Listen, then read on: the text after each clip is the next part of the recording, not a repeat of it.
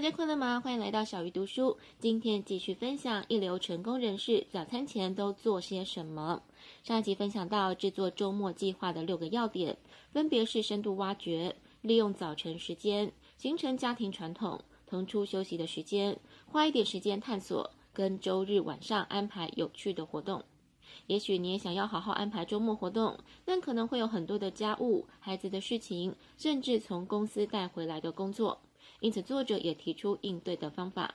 首先，你可以压缩你的家务事，许多事情未必只能在周末两天进行，你可以延伸到自己能支配的时间。例如，采购食物或是生活用品，你可以利用平日的晚上进行，甚至上网订购也很省事。另外，家事的部分可以分配出一段时间，当你确定已经安排好时间进行的时候，就可以减缓一点压力。再来是孩子的事情，作者建议可以重新考量活动的安排。现在有很多父母会帮小孩排满活动，但其实你也可以试着去精简，并且从事一些可以亲子同乐的活动，又或者是在日程表写上自己想要做的事情，这样当你安排孩子的活动时，会提醒你周末还有其他的事情要做，而且写下来并且安排好，比较容易达成。最后，作者建议保留安息日的传统。以现在的说法，就是给自己断电一下，因为我们确实需要时间来恢复精力。作者约书亚·福尔每到周末就不看电子邮件，不碰手机，所有烦人的压力到周五的晚上就烟消云散。如果你真的有些工作必须在周一上班之前处理完，可以等同对待家务一样，把事情压缩在某一段时间里，这样你其他的时间就可以放松休息。度过美好的周末之后，作者建议周日的晚上抽出几分钟来规划新的一周要做的事情，让你赢在新的一周。首先，依照三大类：事业、人际跟个人。个人包括了健身、兴趣跟任何触动你心灵的东西。然后每一大类再列出两到三个优先项目，确保他们是在接下来的周一到周五要去做的事情。这样做让你仍然有时间处理其他事情。但如果你一周下来能把这些事情都完成，就拥有让人赞叹的一周。如果你暂时没有想法，可以先朝刚刚提到的三大类去设想。当你在年底回顾这一年的时候，你希望如何跟别人分享在事业、人际跟个人方面有哪些事迹，做出什么成绩？当你能这么计划的时候，相信你对于每一周该做的事情就会有一个概念。接下来看看一流成功人士上班都在做什么。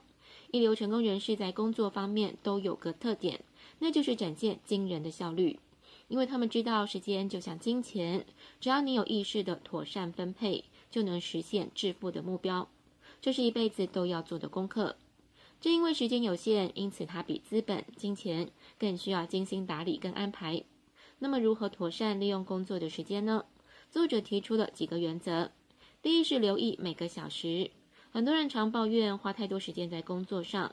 作者请你同样试着记录下来，你会发现有许多时间其实都是被自己浪费掉。你可以好好记录一下，你花了多少时间上网，多少时间思考规划。你可能会发现自己花费时间的方式并不如预期理想，但时间过了就是过了。你可以运用新的方法展开工作，就能有丰硕的成果。